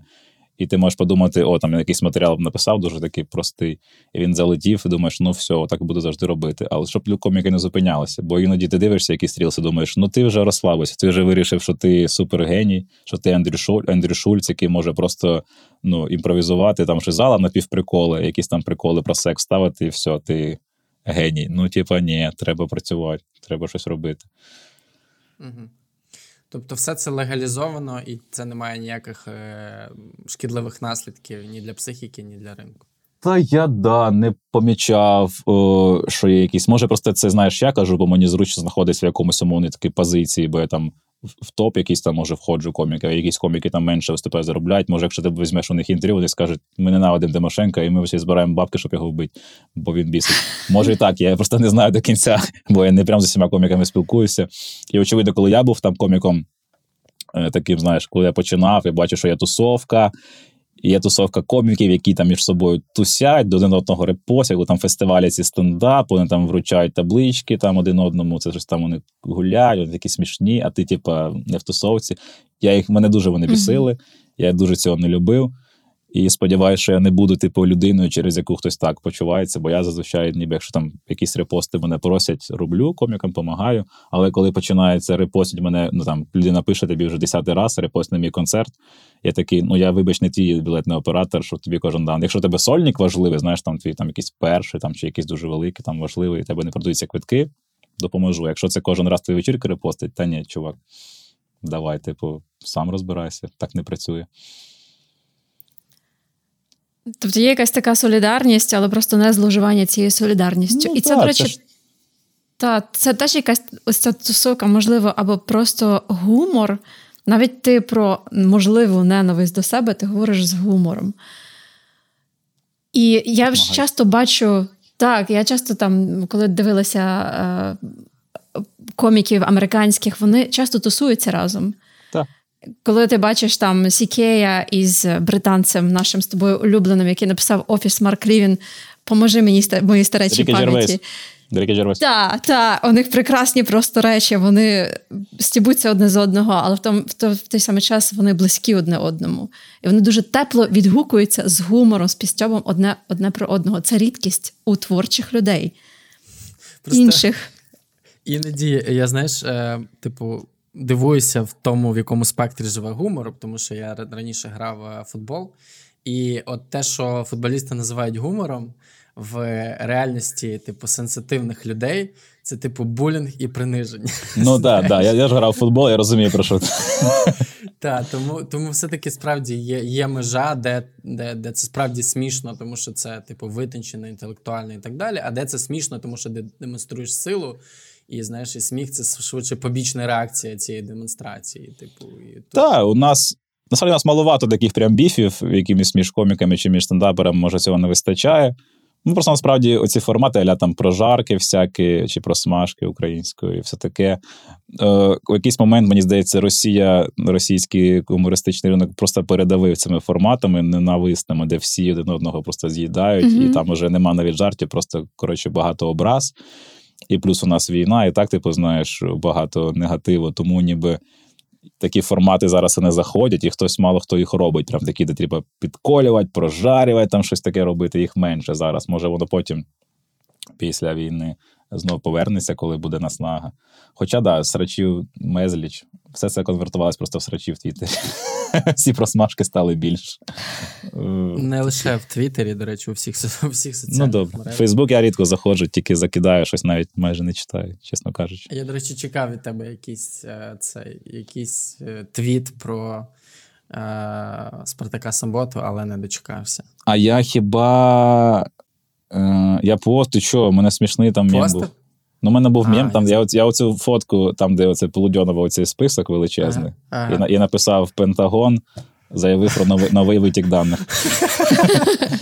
Це смішно було. Окей, значить я пропустив. А ще в мене був жарт, який не зайшов, бо він щось набирав мало лайків, я вирішив, що його краще приберу, бо мені боляче, коли за щось постиш, там три лайки, такий, «А, ладно, не надо. Таке не такого не смішне. Було е, 299 спартанців і один Саша. Ну він не заходив і такий, ну не, не заходить, все, ладно, не буду. Я чекав, що хтось пожартує після його е, алегорії з Ісусом, е, знаєш, про, про Воскресіння. Його ж там Спартака розіп'яли, і Ну, я так. чекав, що хтось скаже, сподіваюсь, він не воскресне, знаєш. Але ніхто цього не зробив, тому що, мабуть, це не так смішно. Та вже набрида, набрида. У нас таке тримається 2-3 дні, потім уже, якщо нема нового вітка якогось, то людям вже не хочеться обговорювати це все. Ну, наскільки я знаю, Ілля там багато ще всього припас цікавого. Чекаємо, чекаємо на, на наступні серії. Ох, да. ви літом, та, ну хороший, набрав з контенту, наробив, молодець. Да, да. Ну що, ми будемо завершувати, напевно. е, Бо Кажіть, Так. якщо, Я- якщо є якесь ще питання, якщо хочете, відповім без проблем, ще встигаю там трошки. Софія. Марко, ти у нас е, випав на якийсь час, коли ми Е, спілкувалися Ні, у мене, про у, мене, у, мене було, у мене було питання про межі гумору, але все-таки Антон вже в багатьох е, Ну до речі, ітераціях це від, відповів на це. Та мені просто хотілося запитати, знаєш, про що зараз не можна жартувати в Україні? Чи є таке відчуття? Я згадував теж один зі стендапів, коли один зі стендаперів, не буду називати його ім'я, тому що його відмінили. І якщо вже відмінили, то вже відмінили всюди, в тому числі в подкасті простими словами. Та він говорив про те, що от кажуть, не можна жартувати про Голокост, мільйони. Це я переказую жарт, в разі чого. Тобто не треба на мене накидувати. Та, типу, от кажуть, Голокост, жахлива річ, Голокост, мільйони євреїв померли, а могли переїхати в Бруклін і ненавидіти темношкірих. І Ой, навіть не знаю, чи це жарт, якщо чесно. Щось не чую. Ну, е, я, можливо, це так переповів, що це взагалі звучить не смішно, але зала реагувала на це сміхом. Ага. І хотів, хотів тебе запитати, ну, тобто це справді звучить жорстоко. Хотів тебе запитати, чи є якісь е, речі, які ти зараз відчуваєш, про які жартувати не можна або не варто. Ну, я, да, я казав, не раз вже мене питали це питання в всяких інтерв'ю, і це така дуже дуже слизька стежка. Про ніби, ніби я ж такий, знаєш, теж ліберал в цьому плані, що не має бути меж гумору, бо якщо межі є, він розвивається, але з іншого боку, якісь речі, які будуються на якійсь базовій емпатії. І найкраще, я кажу, редактор е, для себе, як для коміка, це твій досвід. І якщо і умовно жартувати про Бучу я ну чи там про Маріуполь я не можу, бо хто я такий, що про це говорити, що там такого смішного ти знайдеш? Щось може і знайдеш, типу, але чи варто воно того? Але якщо людина, яка приїхала з Маріуполя чи з Буча, і вона вирішила виступити зі стендапом, і вона переказує свій досвід, вона може це казати, я вважаю, тут вже немає якогось обмеження. Тому я орієнтуюсь на якісь да, свої цінності та на свою емпатію, і знов таки перевіряю матеріал, іноді там перепитую людей, чи коли там якісь жарти я ще жартую, писав. В мене приходили військові на концерт, я там жартував про повістки. Я їх питав: а я можу взагалі от про повістки жартувати? Так вони кажуть, да-да, лишай, та посмішно. Якби вони сказали, типу, ну чувак, ти перегибаєш, я такий, ну, значить, треба викинути цю штуку. Якось так, і дійсно не завжди типу, ти можеш. Ну, бо е, найбільша проблема ну, для написання саме матеріалу зараз те, що у людей дуже різний досвід цієї війни, і в когось досвід максимально трагічний і жахливий, а в когось досвід доволі комфортний, бо він не втратив багато, наприклад. І йому жарт який зайде, а іншій людині він ну, не зайде по ряду причин. Тому тут, е, от хіб тільки от емпіричним шляхом і своєю емпатією ти можеш зрозуміти, цей жарт розказувати чи не розказувати. Якщо розказуєш, люди постійно сміються, і твій жарт не набирає тисячу цитованих ретвітів е, з словами треба його повісити, то значить, напевно, ну, якщо такого немає, то жарт більш-менш нормальний. Якщо таке є. Як мінімум, подумай, чи варто, чи варто далі. Якщо навіть і був сміх, чи варте воно того, і наскільки воно якусь цінність. Просто як, як зазвичай, якщо якийсь жарт жорсткий, там я, я в якусь тему заходжу складну, я умовно в мовне питання заходив, там складна тема. Не прям дуже там е, така, знаєш, е, кривава, там якась така, як зараз може бути якась тема, але складна. Я думаю, от навіщо? Яка мета? Мета цього жарту? Просто розсмішити людей, якщо просто розсмішити. Слабенько, щоб заходити в цю тему. Якщо мета спробувати людей, типу, якось об'єднати, соціальну напругу зняти, чи якось їх помирити між собою, знайти якісь шляхи дотику, щоб в загальному людей, ну щоб ми мали там умовно більш міцний кістяк суспільства, людей, які знайшли дотики, бо це зміцнює суспільство, соціальний клей, мовно знайти, то це класна мета. Давай спробуємо ризикнути і напишемо прикол. Якщо такої мети немає, лише мета це лише сміх, то напиши якийсь жарт про стосунки, не зайоби. Ну, все ж понятно. До речі, про стосунки, ти коли говориш про те, хто має право жартувати над трагедіями, то ти дуже правильно і дуже так знаєш психологічно, справді грамотно сказав, що тільки та людина, яка пережила це, має право винести це і пожартувати над цим. Тому що в інших, тих, хто не мав цього досвіду, їм це зась. І навіть в стосунках. е, Ми знаємо, що гумор це найбільший рятівник. Якщо люди під час сварки здатні поржати, причому над собою в першу чергу, поіронізувати з себе, а не з партнера, це рятує. А якщо жарт відбувається так, що я жартую над тобою, і я ніби принижую цим тебе, то тоді це навпаки робить ще гірше, тому А, що тоді ще- принижується інша людина. І ще гарний критерій, ну, один з критеріїв, я думаю, що є багато жартів у коміків там чи у мене, і що вони знають, жартують про якісь там штуки історичні. Ну там про 11 Мгм. вересня Лусіки є жарт, дуже такий пошлий, жорсткий, але люди сміються. Дуже думаю, сильно впливає час, типу, і між трагедією та жартом, бо всі знають Так. формулу. Ну, це популярна формула стендапу. Трагедія плюс час то рівнює комедія. Так і працює. Згадуєш свої якісь там проблеми минулі, розказуєш, що раніше це було страшно, тепер це смішно. І тут треба вміти відчувати, коли вже можна казати. Бо там жарт Луїсіке про 11 вересня через місяць про ту, ту подію, такий жарт. Його прозіп'яли і просто йому кінець його кар'єри. Через там скільки то років воно пройшло. Ну от зараз би уяви, що фільм Життя прекрасне показали би в там, наприклад, 50-х роках, лише коли А це що за фільм? війна закінчилась. Це фільм оскароносний. Він фільм 2000-х десь, правда? Він ж десь 2000-х вийшов. Угу. Та це історія про батька і хлопчика, який е, намагається, батько намагається подати своїй дитині е, війну як гру. Тобто вони постійно Життя в концтаборі, Ага. як гру. та, Ага. та життя я в концтаборі як гру. І, і справді тоді це могло б е, дуже неоднозначно бути сприйнятим, але в 2000-х це справді виглядає як така батьківська, дуже серйозна, тепла опіка над психікою дитини, щоб дитина не, не постраждалась і, і мінімально травматизувалась. Ну так. Тому так. Е, Тому ну, жартуємо, але будемо з- е, дуже важливо ось цей момент, який, вибач, будь ласка, Марко, при знаєш, на якому хотілося б е, так може підсумувати нашу розмову, що жартувати з емпатією і приміряючи цей да. жарт на себе. Так. Ідеально не буде ніколи, людей дуже багато різних, і ти не можеш охопити емпатію всіх людей, але ти можеш спробувати. Ти можеш спробувати бути відкритим. Це най, найлегше, ну не найлегше, це найбазовіше. Просто бути відкритим. Це найважче, Да, да, да. але найуспішніше. І та в кінці хотів би сказати, нагадати слова героя Гаррісона Форда в серіалі Шрінкінг. Так, типу, залишайтеся відкритими, як тільки спрацьовують захисти, вам хана. Тому справді е, почуття гумору з е, емпатією це те, що може нас всіх врятувати, і нашу кукуху теж в тому числі. Дякую тобі дуже, Антон, за, за, цю, за цих півтори години, які пролетіли як реально хвилина. Я отримав насолоду від цієї розмови. Сподіваюся, що наші слухачі також. Сподіваюся, що отримав насолоду. Так. І окремо дякую від мого чоловіка, який, на, жаль, не спілкується українською, але який е, дуже зацінив твій стендап англійською. І це круто. Ага, я раджу прикольно. всім, в кого є друзі, партнери англомовні.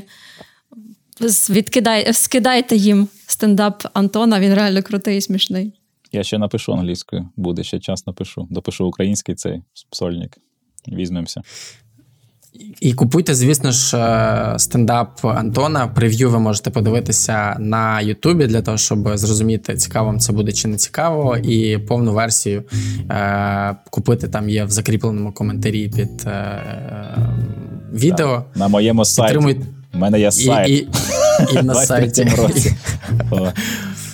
І підтримуйте так українську комедію і Збройні Сили України, тому що завдяки їм, як сказав Антон, він може почуватися в безпеці і в тому числі е, створювати свою, робити свою роботу.